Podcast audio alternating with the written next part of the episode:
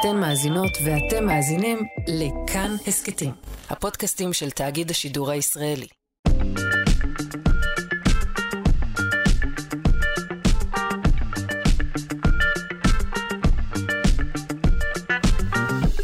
שלושה שיודעים.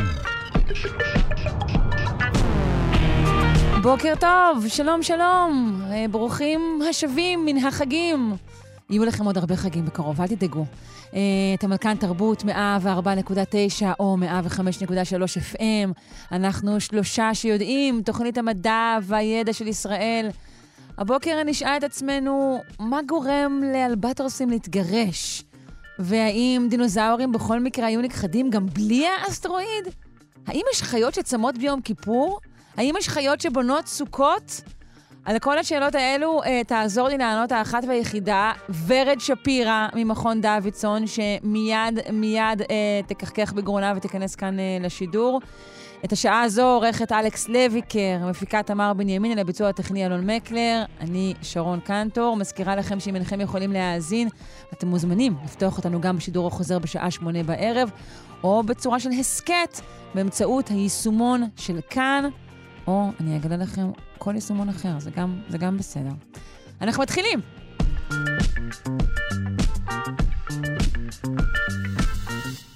Uh, חשבתם שלכם קשה, שקשה לכם לקום, שקשה לישון, שמסובך לאכול, שלא פשוט לגדל ילדים, שלא פשוט לבנות בית. אז אני אגיד לכם שאין כמו להתחיל שנה חדשה בהתבוננות בצרות של אחרים. למשל, אחינו בעלי החיים. אה, מטרת העל של כל יצור חי, כידוע, היא להעמיד צאצאים ולהעביר את תכונותיו אה, המבורכות והיעילות אל הדור הבא. אבל האבולוציה, מסתבר, אוהבת לסבך את העלילה, והדרך למימוש המטרה הזו היא לעיתים ממש לא פשוטה. אה, תראה לנו קוריוזים ותוביל אותנו בדרך זו. כאמור, האחת והיחידה, ורד שפירא, ביולוגית במכון דוידסון, הזרוע החינוכית של מכון ויצמן למדע. בוקר טוב, ורד. שלום, שלום. היי, איזה כיף שבאת, תודה רבה. תודה לכם. ושנה אתה... טובה. שנה טובה. הייתה לך דרך בסדר, הגעת בשלום. בשלום שתית קפה. לגמרי, כן, אני על זה. יופי, מצוין. אז אנחנו באמת מניחים, יש לנו איזו הנחה שגויה, שאנחנו לא משליכים על עצמנו, אלא באמת יותר על בעלי חיים, שמה ש... מה, מה שטוב ונוח, זה מה שיהיה, ושיהיה תמיד כזה הכי סבבה שיכול להיות. זה לא רק זה, גם יש לנו איזה, את האשליה של הטבע, נכון? בדיוק, אותו טבע. הטבע הוא גן עדן, והוא פסטורלי, והכול מאוזן, וכשאתה רוצה לחיות יותר נכון, אתה רוצה לעשות את זה באופן טבעי, ואתה כל הזמן נותן אה, אה, כדוגמה את בעלי החיים, שאין להם צרות, והכול... עם ההיגיון הבריא כן, גם של הטבע, למה לחיות שאיך הוא כמו... יודע. הטבע יודע, ולמה לחיות בלחץ, אלא לחיות כמו בטבע. ואנחנו כאן היום ככה קצת אה, לבאס ולהסביר. לבאר, לא לבאס, לבאר. ולהראות שבעצם הטבע הוא לא כזה פשוט כמו שאנחנו חושבים. וזה לא רק אני אומרת, זה גם צ'ארלס דרווין הגדול, תיאר בספר שלו את הטבע כשדה קרב, שבו יש מלחמה תמידית, ויש מרוץ חימוש תמידי, ויש רצון תמידי להשמיד את האחר כדי להצליח במאבק. ובסופו של דבר בעלי חיים מתמודדים עם דברים מאוד מאוד קשוחים. עם סביבות חיים קיצוניות, עם uh, מחסור במזון, עם תנאים מאוד מאוד לא פשוטים, והם עושים את זה. הם עושים את זה, ועל אף, שוב, הנטייה שלנו אולי להגיד, אמ, טוב, זה, זה, זה האדם שהרס את בתי הגידול, אה, תמיד, תמיד היו להם קשיים. תמיד היו להם קשיים והם לא מתלוננים, או לפחות לא מתלוננים בשפה שאנחנו מסוגלים להבין, אז נדמה לנו שהם מאוזנים עם הטבע, אבל זה לא כזה פשוט. וזה תוצאה של אה, מסע אבולוציוני ארוך שנים, כי חיים על כדור הארץ קיימים כבר 3.8 מיליארדי שנים, שזה המון זמן. שיו, זה ממש מרגיש פחות. זה לאבולוציה, לפתור ככה בעיות ולהתמודד עם דברים מאוד מאוד קיצוניים, ואת מוצאת חיים בכל מקום, במקומות שהם uh, כמעט בלתי אפשריים, בקור המקפיא של אנטארקטיקה, ובאזורים לוהטים במדבר, ובאזורים שכמעט אין בהם חמצן, או שאין בהם חמצן בכלל, ועדיין, כמו שאמרו לנו בפארק היורה, life finds a way, החיים מוצאים דרך, ואולי זה לא הכי נעים, אבל הם עושים את זה. זה כבר נשמע כמעט אה, דתי, כן. או לפחות מעודד מאוד, נכון? life finds a way. כן. אה, אז, אז נכון, הבאת לנו כל מיני דוגמאות אה, אקזוטיות ברמה כזו או אחרת, אה, לפתרונות, לקשיים, ללחצים נכון. שעומדים בפני אז בעלי חיים. בחרתי ככה כמה מאמרים באמת מהתקופה האחרונה, ממש מהחודש האחרון, שמדגישים ככה את, ה... את החיים הלא פשוטים של בעלי החיים. אוקיי. כי כמו שאמרת, אין כמו להתחיל שנה בלהסתכל על צרות של אחרים ולהבין שקצת פרופורציות, החיים שלך דווקא סבבה, אתה לא צריך להתמודד עם כאלה דברים. והמחקר הראשון שבחרתי זה היה דווקא הלוויתנים. אוקיי. ו, ובמשך המון המון שנים מנסים להבין איך לוויתנים עושים את זה. כי לוויתנים הם לא דגים, הם יונקים ימיים, והם יצורים מאוד גדולים ומסיביים ביחס לדברים האחרים שחיים בים, והם מסוגלים uh, לצלול. וגם אנחנו יודעים לצלול, נכון, נדמה לנו שאנחנו נורא נורא מוצלחים, ואנחנו יודעים לצלול, וכשאנחנו עושים את זה, אנחנו עושים את זה בחליפה מלאה, ואנחנו לוקחים ככה בלון חמצן, ואנחנו לוקחים וסתים, כי אנחנו יודעים מה קורה לגז במעמקים כשמופעל עליו לחץ אטמוספרי מאוד מאוד גדול, והוא נדחס. אז יש לנו ככה כל מיני עניינים שאנחנו לוקחים איתנו, אבל לוויתנים עושים את זה בלי כל הציוד הזה. כן. וזה לא, סקרן. אמרנו, זה, זה הטבע הנפלא הזה. הטבע הנפלא הזה, אבל איך? איך הם עושים את זה טכנית? על מה לוחצים כדי שזה יפעל? והדרך שהם עושים את זה, זה באמת אה, מאוד מאוד מסקרן, כי הם לוקחים המון המון אוויר כשהם מגיעים ככה לפני הים, ואז הם צוללים והם מסוגלים לצלול למעמקים אפילו ל-40 דקות, 50 דקות, שעה, ו- ואתה אומר, איך? איך הם יש גם מסוגלים? עניין של לחץ, או, לא? אז קודם כל, איך הם מתמודדים עם הלחץ הזה? אוקיי. והלחץ הזה הוא בעייתי, אנחנו יודעים שלחץ הוא בעייתי. ו, אה, ומעבר לזה שהוא בעייתי, כי, כי, ה, כי יש לך לחץ מאוד מאוד חזק שפועל על הריאות, יש לך גם את התנועה, התנועה של היצור המסיבי הזה שעושה תנועות מאוד מאוד חזקות, וגם מקפיץ את לחץ הדם, והשאלה איך הם מאזנים את לחץ הדם הזה. ומה שעשו זה שבאמת בדקו אה, את כלי הדם של לוויתנים, וגילו את רשת הפלאים הלוויתנית. עכשיו, רשת הפלאים זה לא מושג חדש, זה מושג שקיים הרבה מאוד שנים, יש אותו גם אצלנו בגוף בכל מיני אזורים, וזו איזושהי מערכת שבה כלי דם שזורמים לכיוונים שונים, עוברים או מרושתים אחד על גבי השני, וזה יכול לשמש אולי כדי לאזן טמפרטורה, כי אם טמפרטורה, דם בטמפרטורה גבוהה יותר עובר בניגוד לדם בטמפרטורה נמוכה יותר, אז יש לי איזשהו איזון טמפרטורות. זה יכול גם להיות כמו אצל הצוואר הגבוה של, והארוך של הג'ירפה, שיש שם מערכת שבאמת שולטת בלחץ הדם, כי יש לה לחץ דם מאוד מאוד גבוה, אבל כדי להזרים את הדם למוח, אבל אם היא מתכופפת, זה כבר יותר בעייתי.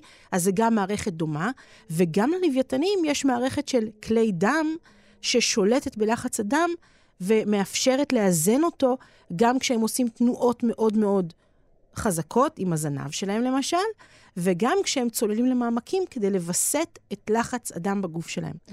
זה, זה שם רשמי, אגב, רשת הפלאים? ש... זה שם רשמי לגמרי. וואו, זה כולנו יש. כן, ייי. זה רטינה מילידיליה, זה. מאוד מאוד אוקיי. יפה, גם בלטינית, ככה זה רשת הפלאים, וזה מושג שהוא מאוד מאוד ציורי, אבל הוא גם מאוד מאוד שימושי והוא מאוד חכם. זה, זה זרמים שהם מנוגדים, ומשמשים לאיזון של כל מיני מצבים בגוף החי, וזה פתרון פשוט ומורכב בו זמנית. אוקיי. יפה. אז, אז מה, מה הם עושים כדי פשוט... מה אמרת שמחליפים בעצם מערכת, נכון? כשהם צוללים? זה, מה זה סוויץ'? זה לא איזשהו סוויץ', זה משהו שפועל כל הזמן, אבל בלחץ שהוא מספיק גבוה, גבוה הוא מתחיל לפעול. עכשיו, יש כאן את העניין של, אוקיי, למדנו את זה עליהם, ואז בימינו, כשהכלים הטכנולוגיים הם הרבה יותר אה, מורכבים, אז מה שעשו במחקר הזה, זה שגם לקחו ועשו איזושהי, מער... איזושהי, איזושהי הדמיה אה, מתמטית.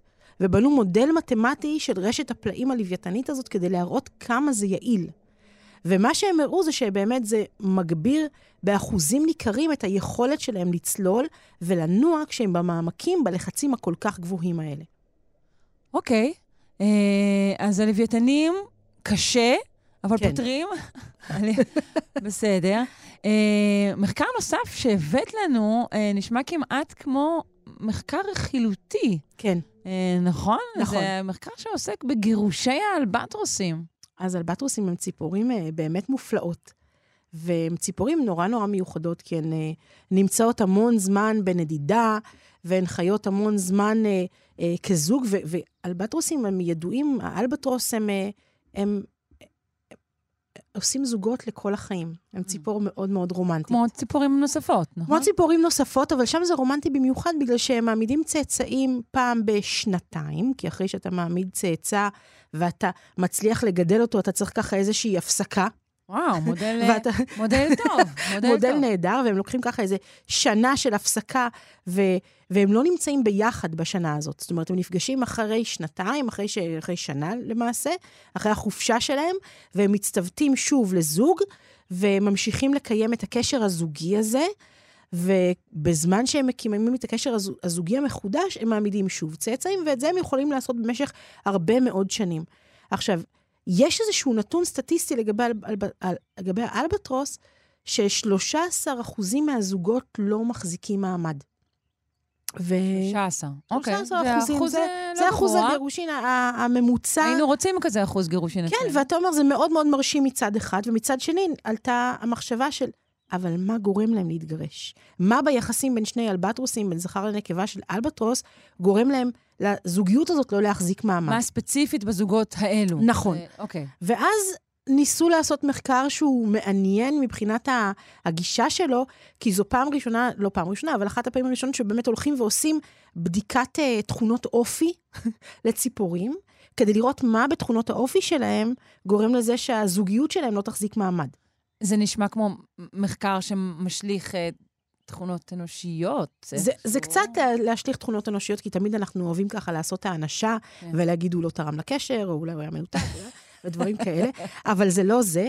מה שקרה זה שהייתה להם אה, מושבת כינון של האלבטרוס, שהיא מתועדת כבר משנות ה-60. והיו שם המון המון נתונים, אלה אלבטרוסים שהם מטובעים, ולכן, והם גם לא כל כך מפחדים, אז אפשר להתקרב ולהסתכל עליהם, ויכלו לצלם אותם ולזהות את הפרטים ולראות את ההתנהגויות שלהם. אז יכלו לעשות שם מחקר התנהגותי לגבי ההתנהגות של האלבטרוס, ולנסות להשליך את זה לאחוזי הגירושין בסביבה, לעשות איזה שהן התאמות. ובגלל שיש המון המון נתונים על אותה מושבת כינון, אז זאת הייתה הזדמנות לעשות מחקר שכזה. אוקיי. עכשיו, מה שהם ראו זה שלמעשה יש עניין של תכונות אופי.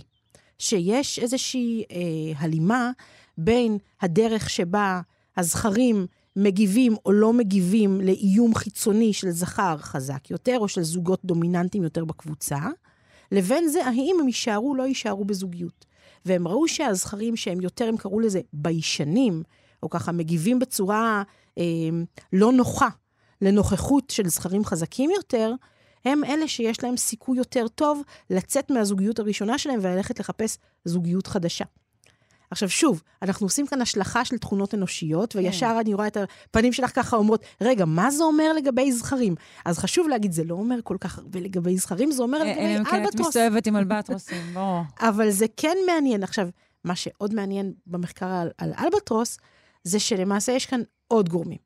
ותמיד יש עוד גורמים, זה רק עוד אה, סיבה להסתכל על האוכלוסייה הזאת ולנסות לפרק את ההתנהגות שלהם לגורמים, כי אחת הטענות גם זה שהשינוי, ה, כמובן, התחממות גלובלית ושינויי אקלים, הם אלה שגם גורמים לשינויים באוכלוסייה אז- אז ובהתנהגות. יש עלייה במספר הגירושים? יש עלייה במספר? הגירושים. אצל זה האלבט. השלכות בלתי צפויות של משבר האקלים. כן, אוקיי. זה לגמרי לא צפוי, אבל זה משהו שאנחנו צריכים לזכור, שרוב הדברים שאנחנו נסבול מהם בעתיד, זה הדברים הלא צפויים. כן. ו... ודווקא הצפוי זה, זה פחות הבעייתי לנו, זה נורא ואיום, אבל זה פחות בעייתי, הדברים הלא צפויים הם אלה שיפתיעו אותנו בהמשך.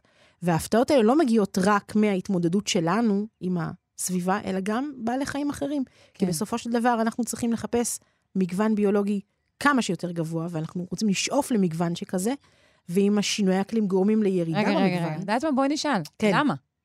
למה? למה אנחנו צריכים לשאוף למגוון ביולוגי אה, רחב ככל הניתן?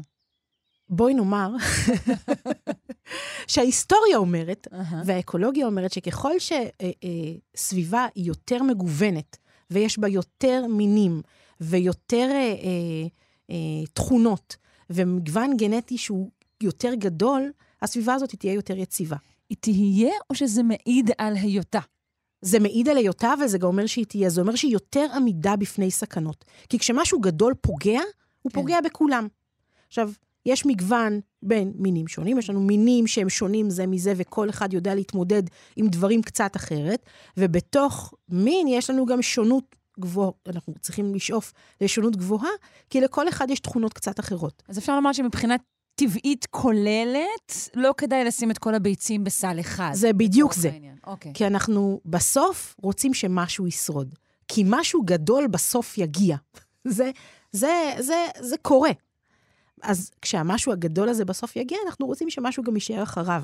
וזה מנקודת מבט אבולוציונית, זה לא להסתכל על הפרט או להסתכל אפילו על לא משפחה ולא לא רק על מין בודד, כן. אלא מנקודת מבט אבולוציונית, סביבה שהיא מגוונת יותר, היא סביבה שהיא עמידה יותר בסופו של דבר. אוקיי. אה, אז אה, התחלנו להגיד שיש עוד גורמים שמשפיעים בעצם על הגירושין של הארבעת נגיד נושא של מזון זה דבר ש- שמשפיע? הכל משפיע. בסופו של דבר הכל משפיע על ההתנהגות. מה שמשפיע על ההתנהגות ומשפיע על הלחץ הסביבתי, בסופו של דבר גם משפיע על אחוזי הגירושין באלבטרוס. כשמדברים על שינויי אקלים, מדברים על הימצאות או לא הימצאות מזון, וזה משפיע גם על אחוזי הגירושים שלהם. Mm, אוקיי. ותגידי, אצל, אצל אלבטרוסים יש משמעות להאם זה זוג, ו, ו, זוג ותיק יישאר יותר זמן? אז, מאשר- אז אחוזי הגירושים, הם הרבה פעמים, הגירושים האלה קורים, קורים בשנים הראשונות. כלומר, אם הזוג הוא יותר יציב, אם הוא, הוא, הוא נמצא יחד יותר שנים, הסיכוי לגירושין יורד.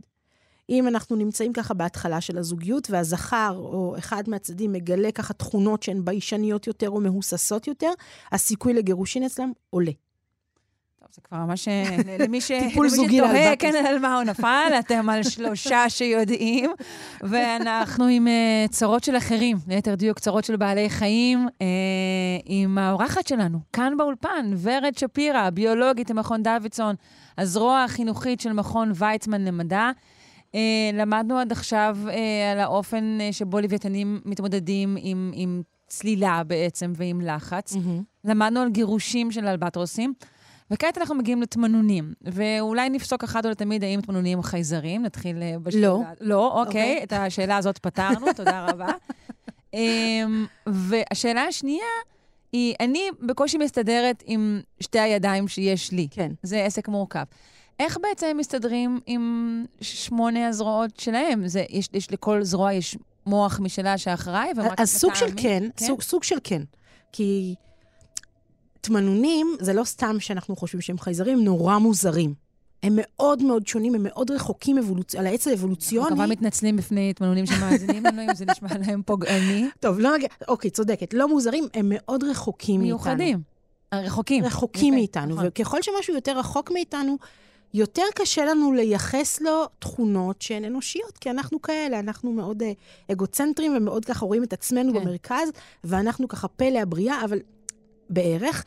ו, ותמנונים הם רכיכות. כלומר, הם, הם, אם מסתכלים על העץ האבולוציוני, אז, אז אנחנו רואים שההתפצלות שלנו מהם הייתה מאוד מאוד מאוד מזמן. וכשאנחנו מסתכלים על אה, אה, בעלי חיים שאנחנו מייחסים להם אינטליגנציה, כמו עורב, נכון? או גורילה, או... או אז, אז, אז ק- קל לנו להבין שהם מאוד אינטליגנטים, כי הם גם מאוד מאוד קרובים אלינו, הם מאוד דומים אלינו, החיים שלהם ככה, אנחנו יכולים לראות את עצמנו כן, בתוכם. אנחנו רואים את המניעים אה, פחות או יותר, ורואים את הפעולות, מזהים את זה. וגם, את יודעת, במבנה של הגוף, כן. זה נראה לנו ככה משהו שהוא יחסית הגיוני.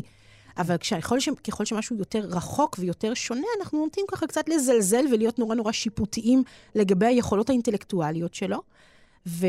וכשמדברים על תמנונים, אז אנחנו מדברים ככה על האיינשטיינים של חסרי החוליות. זהו, דווקא פה אנחנו, יש לנו האדרה. נכון. אה, נכון. אז כבר יודעים להגיד שהם פותרים מבוכים, ויודעים שיש להם אה, זיכרון לטווח ארוך ולטווח קצר, ויש חוקרים שאומרים שהם מאוד מאוד יצירתיים ככה בפתרון בעיות, ונותנים להם ככה אה, לפתוח צנצנות ולפתוח דלתות, ו...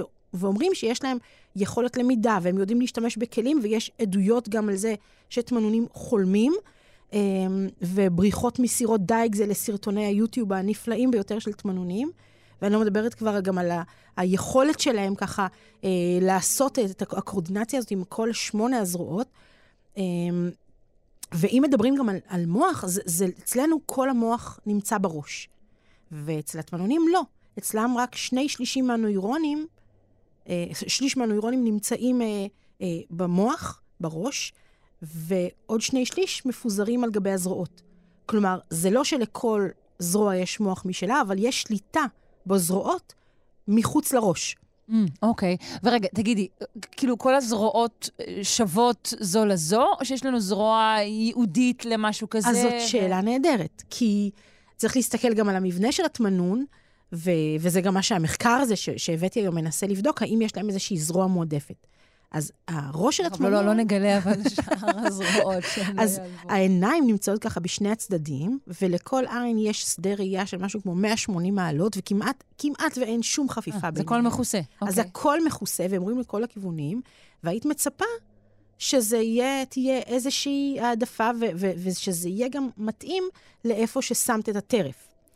אז, וגם היית מצפה שהיד המועדפת תהיה ככה באמצע, שאם יש לי את, אה, את העין, ויש לי כאן נגיד את ארבע הזרועות האלה שנמצאות בצד של העין הזאת, אז שהאמצעית תהיה ככה זאת שהיא המרכזית, והיא נמצאת, יש לה גישה לכל מקום. אהה. אבל מה שהם ראו זה שדווקא כשהם מסתכלים על התמנון, דווקא הזרוע השנייה היא זאת שהיא המועדפת, לא הראשונה. אם יש לי כאן את הארבע זרועות, אז דווקא השנייה היא זאת המועדפת, אוקיי. ושבכל צד, ו- ושיש להם גם זרוע מועדפת שניונית. עכשיו, איך הם בדקו את זה? הם לקחו כמובן תמנונים, והם שמו אותם במיכל והגישו להם מזון חי כדי לראות איך הם לופתים אותו ותופסים אותו, ואז הם ראו שיש את העין שמסתכלת החוצה ככה מתוך המסתור. אני עושה ככה, זהו, זה. היה הרגע שבו הצטערת שמדובר ברדיו, כי החיקוי של התמנון במסתור. אז הוא מציץ ככה. במסתור, ואז למעשה יש את היד הש... השנייה מתוך הארבע שפונה אל, ה... אל הצד של העין, שהיא תמיד זאת שמושטת ראשונה, ושגם יש איזושהי, איזושהי היררכיה בין הזרועות האחרות, אוקיי. שיש את היד הראשונה או השלישית. כלומר משני הצדדים Mhm. של היד המועדפת, שהיא תמיד באה לעזרה. וזה מאוד מאוד מעניין, כי היית מצפה שדווקא זאת שיותר לכיוון האמצע, היא זאת כן. שתהיה המועדפת הראשונה, ודווקא אחת מהצדדים, אולי כל פעם אחת מצד אחר, תעזור לה. אבל לא, מסתבר שיש להם את הזרועות המועדפות, אה, וזה מה- מאוד מה מאוד הסיבה? מעניין. אנחנו לא יודעים מה הסיבה, והשלב הבא במחקר הזה, זה לעשות באמת בדיקה של נוירונים, לעשות בדיקה של אה, אה, תפקודי מוח או תפקודים עצביים, כדי לראות למה הם מעדיפים דווקא את זה. אנחנו לא יודעים, אבל זה מאוד מאוד מסקרן לראות שגם יצור שיש לו שמונה זרועות, יש לו ככה את הצדדים המועדפים, ושוב, אנחנו שוב, עושים... זה- זה- זה זה קשור למה שתיארת לגבי הראייה שלהם? אז חושבים שאולי כן, אוקיי. אבל לא יודעים בוודאות. אבל זה כן מעניין, כי שוב, אנחנו עושים תמיד את ההשלכה אלינו, ולנו יש בסך הכל ארבע גפיים, שתי ידיים, צד מועדף, המוח שלנו בנוי בצורה מסוימת, אבל זה מעניין לראות איך זה קורה כשיש לך חלקים מהמוח שמפוזרים לך גם על גבי הגוף. כן. כי זה לא שיש להם כאן אה, מוח אחד ושני צדדים, וזה פועל בדיוק כמו אצלנו, זה פועל אחרת לגמרי, ובגלל זה זה כל כך מעניין להסתכל עליהם כמערכת נפרדת, ולראות איך התפקודים המוחיים האלה עובדים כשיש לך שמונה זרועות, וגם חלק מהמוח מפוזר לך בכל מיני חלקים של הגוף. כן. אה, אה, אני מודה שמכל מיני שיחות שאני עורכת פה, אה, באמת על, על, על רובוטיקה ובינה מלאכותית, אני בהחלט מצפה אה, לפגוש אה, רובוט שמחקה תמנון. אז כמובן שזאת אחת השאיפות. כי אנחנו, אנחנו חוקרים דברים כי זה מעניין, בני אדם עושים מחקר כי הוא מעניין. אבל בין היתר, נורא נורא לא, לא מעניין. נכון, הם עושים מחקר כי אולי יביא להם כסף אה, בעתיד. אה, לא, לא, אוקיי. לא, לא, לא, זה לא עובד ככה, אוקיי. לא במחקר, אבל מה שמעניין גם זה לקחת את התפקודים האלה אהה. ולנסות לתרגם אותם לרובוטיקה. כי שוב, אנחנו בונים את הרובוטים שלנו כמונו, נכון? תחשבי על רובוט, ואת ישר מדמיינת את אה, ככה 3CPO מסטאר כן. וורס, לפחות רובוטים קולנועיים. ולפחות רובוטים קולנועיים, אבל אנחנו כן מתרגמים את הצורה שבה אנחנו חושבים למכונה. נכון. וזה מעניין לראות יצור ש... שעובד אחרת. ואולי הוא עובד uh, אחרת יותר טוב, ואולי יש כאן איזה שהם פתרונות שייתנו לנו רובוט שמתפקד אולי יותר טוב במים, אבל גם אולי יותר טוב מבחינת החלוקת קשב שלו והחלוקת המשאבים המוחיים שלו. וזה מאוד מאוד מעניין. כן. כן, אותו רובוט כזה אלסטי, רב זרועות, אני מדמיינת אותו. הזרוע- הזרועות של התמלונים, אגב, הן חזקות מאוד? כן. כן? הן חזקות מאוד, וזה נורא מרשים, כי אין להן עצמות. ו... ויש שם מערכת שרירים מאוד מאוד מתוחכמת, שמאפשרת להיות, להם להיות מאוד מאוד חזקים, תוך כדי שהם מאוד מאוד רכים. אז זה... אנחנו שוב חוזרים לפינת הייעוץ שלנו מקודם. בדיוק. מאוד חזקים, מאוד רכים. כן. אה, אנחנו עם הפצצה אה, הגדולה של השעה הזו, כן. אה, וזה מחקר שטוען שבכל מקרה, גם אם לא היה מגיע אה, אותו מטאור, יכול להיות שהדינוזאורים היו, מה שנקרא, בדרך החוצה? עם הרגל בחוץ? אז אה, אנחנו ככה, כל הזמן דיברנו על בעלי חיים שחיים, וחוקרים אותם, ומסתכלים עליהם ועושים עליהם תצפיות, ופתאום אנחנו באים עם איזשהו מחקר שמדבר על החיים הקשים של בעלי החיים, אבל, אבל הם כבר לא פה, נכון? כן. זאת אומרת, דינוזאורים הם כבר, הם כבר לא איתנו הרבה מאוד שנים, ועם זאת זה מאוד מעניין להסתכל עליהם מנקודת מבט אה, היסטורית, ושוב פילוסופית, כי דיברנו קודם על למה מגוון מינים הוא כל כך, כל כך, כל כך חשוב. אז מגוון מינים הוא חשוב, בין היתר ליציבות ולקטסטרופות מאוד מאוד גדולות. כי כשיש לנו מגוון מינים רחב, ומגיעה קטסטרופה מאוד מאוד גדולה, ויש לנו הרבה מאוד תכונות בסביבה שלנו, אז משהו ישרוד. החיים ימצאו דרך, ומשהו ישרוד, והחיים יוכלו להמשיך. ובדינוזאורים, אה, דינוזאורים חיו לפני הרבה מאוד שנים, בעידן שנקרא המזוזואיקון, שלפני כ-250 מיליון שנה ועד לפני כ-66 מיליוני שנים.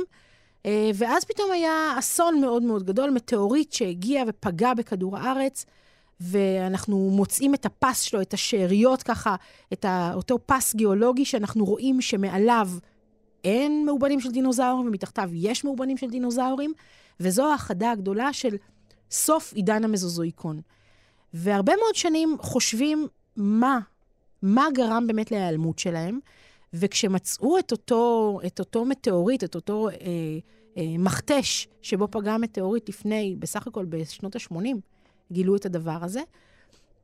אז אמרו, הנה, מצאנו את הפתרון. זה נכון, פגע. ומאז ו- זו התיאוריה כן, המקובלת. המקובלת, ו- ואנחנו כן. מכירים את הסרטים, סרטי ילדים של מטאור בא ופוגע וכולם נעלמים, וזו התיאוריה המקובלת. אבל יש גם תיאוריות נגדיות, שאומרות, לא, הייתה כאן הכחדה מאוד מאוד ארוכה, הייתה כאן תקופה של אה, אה, אה, פעילות געשית, יש כל מיני תיאוריות ללמה הם נעלמו, ועכשיו, והוויכוח הזה לא נגמר, ומחקר שנעשה בימינו, ממש יצא לא מזמן בסין, מדבר על זה שהם היו בדרך החוצה. שזה לא משנה אם הוא היה פוגע עכשיו, או שהוא היה פוגע אחר כך, הם כבר היו בדרך החוצה, ולא היו דינוזאורים, גם אם היינו אה, מוותרים על המטאוריט הזה. ומה שהם עשו זה שהם הלכו ובדקו... מוותרים מבחינה תיאורטית. בת- כמובן, תיאורטית, היינו... אה, אנחנו מוותרים על המטאורית, לא צריך. לא צריך, אל תגישו לנו אותו. חזרה, כן, כן. אוקיי. אבל, אבל למעשה, מה שהם עשו זה שהם הלכו ובדקו מאובנים של אה, קליפות ביצים. כי דינוזאורים הטילו ביצים, או שהגיעו מביצים, בקעו מביצים, וגם ציפורים שהן השרידים של הדינוזאורים שחיים גם היום, הם בוקעים מביצים, והם הלכו ובדקו את המגוון הביולוגי של מאובני שברי ביצים, שזה ככה מאוד מאוד אמ, נשמע איזוטרי, אבל גם זו דרך לעשות מחקר, כי נדמה לנו הרבה פעמים שלחפש דינוזאורים זה ללכת ולחפור ולחפש את השלדים הנורא נורא גדולים, אבל יש עוד המון המון דברים שאתה יכול לעשות כשאתה פלאונטולוג שחוקר דינוזאורים.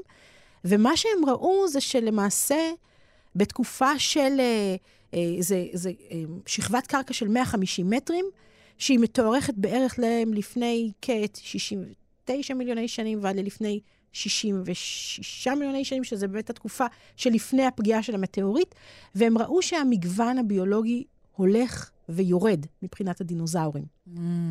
וזה מצביע, כמו שאמרנו קודם, על היחלשות של החוזק, החוזק הביולוגי של מה זאת אה, אומרת אוכלוסייה. שהמגוון הולך ויורד מבחינת הדינוזאורים? למה בדיוק הכוונה? כלומר שאנחנו רואים פחות... יש צמצום של תכונות? זה, זה לא? צמצום של תכונות, זה צמצום של מינים? של מינים, יש פחות סוגים. כמו, כן, פחות מינים של דינוזאורים ככל שהזמן Mhm. הולך ומתקדם, ובגלל שהכמות של המינים, המגוון של המינים הזה יורד, יכול להיות שהקבוצה הזאת נעשית יותר ויותר פגיעה, ובגלל שהיא יותר פגיעה, אז כשמגיע כבר המטאוריט, אז הם הרבה יותר פגיעים לאסון הזה, והקבוצה של הציפורים, שהיא דווקא הולכת ונהיית יותר מגוונת באותה תקופה, הם אלה ששורדים, ואותם אנחנו רואים גם היום. אז זה Mm. ככה איזשהו מסר אה, מסר אה, מעניין. מסר על ה- חינוכי. אוקיי, כן. לעתיד. כן, אוקיי, שההומוגניות אה, היחסית שקרתה, היא זאת שבעצם הייתה אולי אחראית על ה... על ה- נכון. כן. עכשיו, זה לא נגמר, זה לא שלא מתווכחים, ויש כאן לא, המון המון לא. ויכוחים בדינוזאורים. זה לא שהנה עכשיו אנחנו יודעים, זה לא עובד ככה, בטח שלא, לא, לא במדע ובטח שלא בדינוזאורים. אוקיי.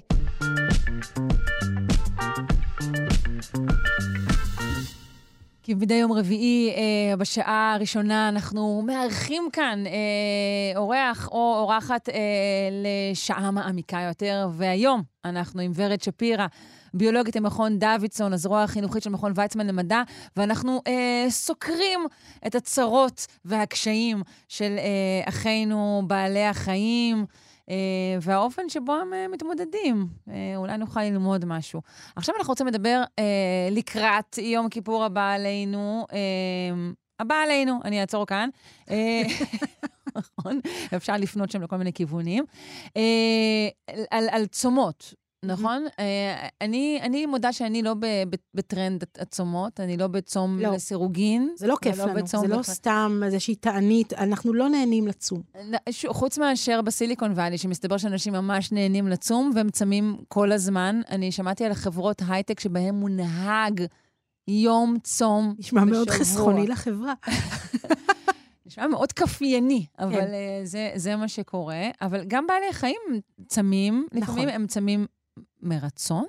אז רצון זו מילה חזקה, אבל האם הם מותאמים לצום? זאת השאלה הנכונה בביולוגיה, כי אנחנו... לצום. אנחנו לא מותאמים לצום, אנחנו לא אוהבים לצום, אנחנו צריכים לאכול. אנחנו יצורים, מה שקראנו פעם, יצורים בעלי דם חם, אנחנו צריכים ככה לווסת את חום הגוף שלנו, ואנחנו צריכים אוכל בשביל זה, אנחנו צריכים לאכול כדי להשתמש בו, להשתמש באוכל כדי שהנשימה התאית שלנו תפעל, אנחנו צריכים לייצר חום כדי לחמם את עצמנו, ואנחנו צריכים אוכל בשביל זה. כן, עכשיו, כן. כן, כן, כן. והרבה מאוד בעלי חיים, הם חיים קצת אחרת, ולא תמיד יש מזון. זאת אומרת, טיגריס, כשהוא קם בבוקר, הוא לא הולך לסופר, הוא צריך לתפוס את המזון שלו, ויש כל מיני אסטרטגיות לעשות את זה. אז נכון, יש לנו את אה, אוכלי העשב, שקמים בבוקר ומתחילים לאכול ועושים את זה לאורך כל היום, כי בעשב אין המון המון אנרגיה. זאת אומרת, זה בעלי חיים שבעצם כל היום הם, הם אוכלים, הם פחות כן, או יותר. הם, אם הם לא אוכלים, הם מחפשים מזון. זאת אומרת, הם, הם אוקיי. כל היום סביב הדבר הזה של לספק אנרגיה לגוף, ואם הגוף הזה גדול, הוא צריך הרבה אנרגיה. אוקיי. אה, כי שוב, אם אתה גדול, אז פחות יתעסקו איתך ופחות יצליחו לטרוף אותך, אבל אתה צריך לתחזק את הגוף הזה. אז נוכחי העשב הם, הם, הם כאלו. כן, הם הם- פשוט אוכלים כל הם הזמן. פשוט צריכים לאכול אוקיי. כל הזמן, כי בעשב אין המון אנרגיה. אוקיי. עכשיו, אם אתה טורף, אז אתה אוכל מזון שהוא מזון מן החי, ויש בו הרבה יותר אנרגיה, וזה יספיק לך ליותר זמן, אבל גם לזה יש מחיר. כי זה גם דורש יותר אנרגיה כדי צריך- להשיג אותו. בדיוק, אתה צריך להיות uh, מותאם לדבר הזה. אתה צריך, למשל, טיגריס צריך את ה... Uh, משתמש ככה בהסוואה, והוא צריך להיות מאוד מאוד זריז ומאוד מאוד גמיש, והשיניים צריכות להיות חדות, והעיניים צריכות להיות ממוקמות מלפנים כדי לספק את, uh, את הדרך לראות את הטרף הזה בצורה, הזה בצורה טובה יותר. אבל, אבל, אחרי שעברת את כל ההתאמות ואת כל המסע המפרך והצלחת לתפוס טרף, אז טיגריסים אוכלים פעם אחת בשבוע, פעם בשבוע? כן, ארוחה של 35 קילוגרמים של יצור חי אחר בממוצע, ו- והם אוכלים אותם בדרך כלל בלילה, והם מצליחים לסבוע ולשרוד ככה במשך שבוע שלם. איך הם, נגיד, איך הם מרגישים, הגריסים? כלומר, ישר אחרי הארוחה הזו, לעומת לפני הארוחה הבאה. כלומר, הם, הם, עד כמה הם נחלשים או מתמלאים, עד כמה הגוף שלהם מווסת את זה בצורה טובה ומחלק את המזון? אז כשאתה טיגריס, אז יש לך פחות בעיה, כי יש לך את האמצעים. אם הייתי עכשיו יצור חסר הגנה, והייתי אוכלת משהו ככה מאוד מאוד משביע ומאוד מאוד כבד, וזה היה ככה גורם לי לשכב על הגב ולא לזוז, ועכשיו אני מעכלת, כן, אז הייתי בבעיה, כי זה היה הופך אותי למאוד מאוד פגיעה. נכון. אבל הוא טיגריס. ולכן כשהוא שוכב על הגב ומעכל, כולם נותנים את הכבוד, ומפנים את המקום ונותנים לו לשכב על הגב הטיגריס ולעכל. מעכל עכשיו. בדיוק, הטיגריס רגע, מה מעכל. לגבי האכלה ב- ב- ב- בגני חיות, בספארי? הרי לא נותנים להם רק פעם בשבוע את המנה, שכן, נות- משמרים את זה? אה, משמרים, מנסים לשמר את זה. בדרך כלל בגני חיות, באזורים שבהם מנסים לטפל בבעלי החיים כאילו הם היו בסביבה, אז מנסים לשמר את זה, ובאמת נותנים להם ארוחה גדולה פעם בכמה זמן, זה נורא נורא תלוי. אפשר כמובן לחלק את זה, אבל אתה רוצה תמיד אה, לתת לבעל החיים את התנאים הכי קרובים למה ש... שקיים בטבע. ואז אתה גם משמר באיזשהו אופן אולי את, את התוקפנות שלו, שזה בסדר, אבל... זה אוקיי. חלק מהעניין. חלק מהעניין. כן. אוקיי, אוקיי. עכשיו, זה לא, זה לא רק אם אתה מסוגל לטרוף, זה לא צום רק בגלל שעכשיו אתה שבע, ו- ועכשיו אתה אה, מחכה לארוחה הבאה. זה לא רק התאמות כאלה, למשל, יש לנו את הפינגווינים. ופינגווינים הם חיים באזורים מאוד מאוד קרים, בדרום כדור הארץ, באנטארקטיקה, אנחנו מכירים ככה את התמונות של הפינגווינים על הרקע של המושלג, אבל פינגווינים צריכים, כמו כל ציפור, להחליף את הנוצות שלהם. והם לא יכולים לעשות את זה בכל רגע נתון, כי הם, אם הם ישאירו את הנוצות ויחליפו אותם עכשיו, הם בבעיה, כי פינגווינים אוכלים במים. ושכבת הנוצות הזאת, זו השכבה שמבודדת אותם במים מהסביבה, ועוזרת להם לא לקפוא במים הקפואים של אנטארקטיקה. ולכן, ברגע שהם משאירים את הנוצות כדי להחליף אותן, הם עושים את זה פעם בשנה ואת, ואת כל הסט, נכון? ואת כל הסט, הנוצות. בבת אחת, לגמור עם זה בבת אחת, אבל זה אומר שעכשיו הם עלולים להיות בתקופה, לא עלולים, עכשיו הם בתקופה שהם לא יכולים להיכנס למים. זה אומר שעכשיו הם צריכים לצום. וזה לא פשוט, אבל זה משהו שהם חייבים לעשות כדי לשרוד. כלומר, זו איזושהי התאמה שהיא קצת עקומה, אבל היא בהחלט עוזרת להם אה, לשרוד, כי אחרי שהם מחליפים את הנוצות, ומנצלים את השומן העגור ש, שככה שומר עליהם בתקופה הזאת, אז הם יכולים שוב לצלול במים ולמצוא מזון ולאכול. יא, יש את הרגע שלך גם להוצאות חדשות, וגם אתה יוצא לאכול. ואתה חונך. איזה ככה. יופי. עכשיו, זה לא רק זה, יש לנו פינגווינים שהם הפינגווינים הקיסריים, והפינגווין הקיסרי, הם אה, מעמידים צאצאים באזורים שהם ככה רחוקים יותר, מושבות הכינון שהן רחוקות יותר מהמים. ואז מה שקורה זה שהנקבה, אחרי ההיריון המאוד ממושך, ואחרי ההטלה של הביצה, היא, הגוף שלה מרוקן, והיא צריכה מזון. עכשיו, זה אומר שהיא צריכה להפקיד את הביצה הכל כך יקרה הזאת, שזה ביצה אחת בשנה, בידי האבא, שעכשיו הוא אחראי על הביצה, והיא צריכה ללכת עכשיו במשך כמה חודשים, ללכת לחפש מזון, לחדש את מאגרי האנרגיה שלה, את מאגרי השומן שלה, ולחזור. עכשיו, ביצה של פינגווין היא דבר יקר. זה כל מה שאתה רוצה להעביר לדור הבא, כל ה- בביצה אחת. בביצה אחת, והביצה הזאת, אם היא תשב על הקרח יותר מדי זמן, היא תקפא, והגוזל פשוט ימות. זה מלא אחריות. זה ה- מלא אחריות, וזה מה שהם עושים. אז האמא מעבירה ככה את הביצה אל אה, כיס הדגירה של, ה, של האבא, ששומר על הביצה בכפל שבין הרגליים שלו, וחום הגוף שלו מחמם את, ה, את העובר שנמצא בתוך הביצה, והיא יוצאת לה למסע כדי לחדש אנרגיה, והיא צריכה ממש אה, לאכול המון כדי לחזור ולהיות שוב עם הצאצא שלה ועם אה, בן הזוג שלה. אוקיי, אז הפינגווינים צמים מספר שבועות, ויש עוד, עוד חיות כאלו, נכון? שצמות מספר שבועות. יש, אבל אני חושבת שהשיאנים הם אלה שבאמת ישנים אה, שנת חורף, נכון. שהם אה, דובים, ודובים יכולים לישון גם אה, חמישה, שבעה חודשים בשנה, ככה מורידים את המטאבוליזם שלהם, כל הקצב חילוף החומרים יורד ויורד ויורד ויורד ויורד, עד שהם מגיעים למצב שבו הם נמצאים למעשה במצב של היברנציה של שנת חורף, ובתקופה הזאת הם לא צריכים לאכול. עכשיו, זה פתרון שיש לבעלי חיים שחיים באמת באזורים מאוד מאוד קיצוניים, שאין בהם מזון. זה לא הקור שמפריע להם, זה החוסר במזון, כי כל השאר גם מת, והאזורים הקפואים, אין בהם אוכל. ולמעשה אתה הולך לישון עד שהמזון יחזור. ואתה מוריד את הקצב חיים שלך, ואתה נעלם, ואתה אומר, ביי, הייתי כאן, אני אחזור כשהאוכל יחזור. ושוב, זאת לא הדרך היחידה. יש כאלה שעושים את זה לא על ידי צום, אלא פשוט נדידה למקום אחר שבו יש מזון.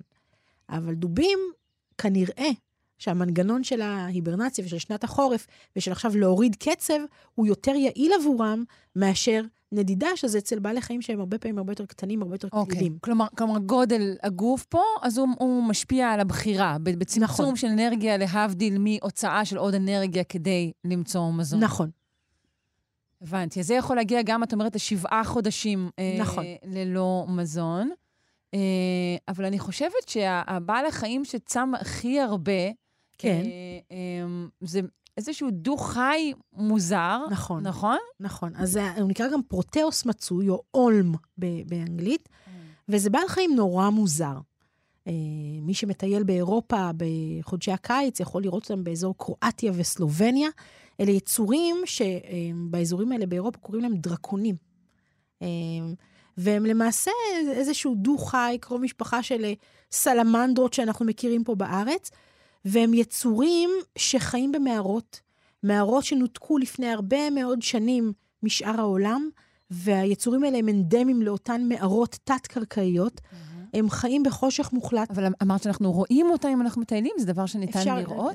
אפשר למצוא אותם באזורים אוקיי. okay. שמגדלים אותם לגרעיני רבייה. אי אפשר לראות אה. אותם כל כך בטבע, כי כמובן זה מין מערות תת-קרקעיות. מהמם. הם כל כך אה, אה, מותאמים לחיים בחושך מוחלט, שהם איבדו למעשה את כל הפיגמנטים שלהם לבנים לחלוטין, בגלל שהם חיים בחושך מוחלט. וואו. הם איבדו את העיניים, יש להם ממש קרום על גבי העיניים, הם לא רואים.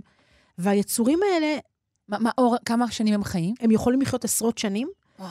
אבל הם אה, יכולים לא לאכול גם עשר שנים. לא לאכול עשר שנים? כן, בגלל שהם חיים באזור כל כך, כל כך, כל כך עני במשאבים, אז ההתאמה שלהם היא כזאת שהם חיים מאוד לאט. שזה אומר שהם מצד אחד חיים הרבה מאוד זמן, מצד שני, כשיש מזון הם יתפסו אותו, והם יאכלו אותו, אבל כשאין מזון הם יכולים לחכות, ויש להם סבלנות, ויש להם זמן, ואם אף אחד לא יפריע להם במערות האלה ולא יזהם את הסביבה, הם גם ימשיכו לעשות את זה עוד הרבה אחר כך. זהו הפרוטאוס המצוי, שיכול לצום אפילו עשר שנים. אה, אנחנו לקראת סיום, והבטחנו לדבר קצת גם על בוני סוכות. נכון. יש אז- דבר אז כזה. זה גם, גם שלא, שלא נרגיש שכל המנהגים האלה המאוד מאוד אה, מחייבים, זה לא רק עלינו, אז אמרנו שנדבר על זה שגם לבעלי החיים קשה, וגם בעלי החיים מתמודדים עם ההתמודדויות שאנחנו צריכים להתמודד בחגי תשרי האלה, ואכן יש ציפורים, סוכיים, ש- סוכיים, כן, סוכיים, פשוט. אוקיי. שאלה ציפורי שיר, שחיות באוסטרליה ובפפואה גינאה החדשה, והסוכי, הזכר הוא לא שר כדי לחזר אחרי הנקבה, ואין להם איזה ריקוד, והם גם לא נורא נורא צבעוניים, והדרך שבה הם מפתים את הנקבות, וגורמים לנקבות uh, להאמין שיש להם את הכישורים הנדרשים לעניין, הם בונים סוכות. אוקיי, זה כאילו תוכי נדל"ן כזה יותר. זה אוקיי. לגמרי. אוקיי. ומה שהם עושים, הם בונים כל מיני קינים מאוד מאוד מפוארים ומקשטים אותם, והם יכולים לעשות מעין אה, במה כזאת, ואיזושהי חצר ככה מפוארת ומקשטים, והם מאוד מאוד אוהבים את, ה, את הצבע הכחול. והרבה מאוד פעמים יאספו פקקים של בקבוקי שתייה מפלסטיק. די, או שהם- באמת? או נוצות של ציפורים אחרות, ויקשטו ככה בכחול את, ה, את הסוכה, כדי לתת לה, לנקבות להאמין ש, ש, ש, שיש כאן משהו. יש כאן בית כאן. מיוחד, גברתי, ויש מוזמנת. כאן כישורים, ויש אבל כאן... צריך להגיד שזה לא קינים, זה לא משמש לכינון. זה לא. נכון? זה משמש לראווה. להראות, יש כאן כישורים מיוחדים, יש לי את התכונות הנדרשות כדי להיות אה, אה, בן זוג או אב לצאצאים מוצלחים, ושוב, זה איזשהו אה, אה, הצגת תכלית של יכולות כדי לגרום לנקבה לבחור את ה... פשוט בנייה ראוותנית. בנייה ראוותנית, הרבה מאוד פעמים יש מינים שהצבע, הם אוהבים מאוד את הצבע הכחול, יש מינים שממש הורגים ציפורים כחולות קטנות ומקשטים בהן את החצר הזאת כדי וואו. להרשים את הנקבות. וזה, וזה מסודר גם באופן נורא נורא ספציפי, והם מייצרים איזו אשליית גודל, הם זה מייצרים אשליית גודל, הם. עושים דברים מאוד מאוד מעניינים ומאוד מאוד יפים, אפשר לחפש את זה ככה ברשת ולראות את המבנים הנורא נורא מרשימים שהם בונים, אוקיי, סוכיים. הסוכיים. טוב, והם עובדים מאוד קשה.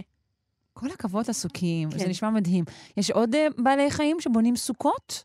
אז יש כל מיני בעלי חיים שבונים סוכות, אנחנו מכירים את הבונה, שבונה ממש, עושה הנדסת שטח ככה מאוד מאוד רחבה. זה, זה בונה סוכות? הוא בונה... זה, הוא בונה סכרים, אבל אם אני מדברת על אה, איזשהו מבנה אהה. ש, שיש לו תפקיד ככה אה, לשרידות של החיה, אז יש יצורים שבונים דברים מאוד מאוד מרשימים. יש דגים שבונים מבנים בתוך המים, יש יצורים שבאמת בונים דברים נורא מרשימים, כשבעצם זה איזושהי הנדסה של הסביבה שהיא אפילו משפיעה על יצורים אחרים.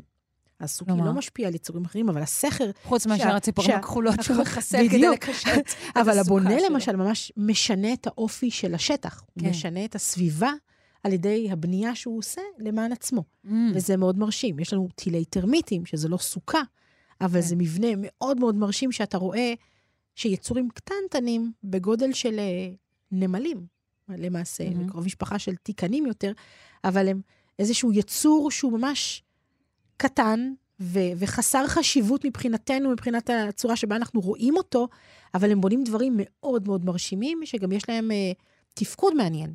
כי התל של הטרמיטים, המטרה שלו, התפקוד שלו זה לשמירה על טמפרטורה, ויסות טמפרטורה. הם לא חיים בתוך התל הזה שנמצא מעל הקרקע, הם חיים למעשה בתוך האדמה, בחלק התחתון. והתל מה, זה בגלל שטח הפנים ההיסטרי שלו? אז יש לו מדובר? תעלות, יש המון המון תעלות אהה. בתוך תל הטרמיטים, והתעלות האלה, הם פותחים וסוגרים את, את הארובות האלה בהתאם למזג האוויר ולכיוון השמש. כשאוויר חם תמיד עולה למעלה, אוויר קר יותר יורד למטה, וזה איזושהי ויסות, מערכת של ויסות טמפרטורות בתוך קן הטרמיטים, כדי לאפשר טמפרטורה נוחה אה, לפטריות שהם מגדלים בפנים, שהן המזון שלהם. לא, אנחנו בבנייה ירוקה, יש לנו מלא מה ללמוד. זה- מלא, זה מלא. אדיר. בעיקר מטילי טרמיטים, אבל גם יש אנשים שבאמת לומדים מטילי טרמיטים באמת? בבנייה ירוקה. יש בניין מאוד מאוד מפורסם בנמיביה, שנבנה על פי טילי טרמיטים, זה קניון מאוד מאוד גדול, שאין בו מיזוג אוויר, והוא מסוגל לשמור על טמפרטורה קבועה לאורך כל השנה. בזכות... בזכות כ- טילי הטרמיטים. פתיחה וסגירה. בדיוק. סגירה כן? ופתיחה של פתחים ותעלות, כדי לאפשר ויסות טמפרטורה שהוא בהשראת טילי טרמיטים. בנמיביה, את אומרת. כן. טוב, אה, וואו, זו תוכנית שמושכת ממנה חוטים כה רבים לגוגל ויוטיוב. אנחנו, על ימים שלמים אנחנו מדברים. אה, ורד, לצערי, זמננו תם. אני אצטרך אה, לאחל לך אה, המשך אה, חגים מוצלחים. תודה, תודה. ושנה טובה. אה, ממש שמחים שבאת. ורד שפירא, ביולוגית במכון דוידסון, הזרוע החינוכית של מכון ויצמן למדע. אנא ממך, אה, בואי שוב, למדי אותנו, אה, ורד. אה, את השעה הזו ערכה אלכס לויקר, הפיקה תמר בנימין, לביצוע הטכני היה אלון מקלר. אני שרון קנטור. אם אתם רוצים להאזין שוב אה, לשעה המעניינת הזו, אתם מוזמנים כרגיל או לשידור החוזר או להסכת שלנו, שלושה שיודעים.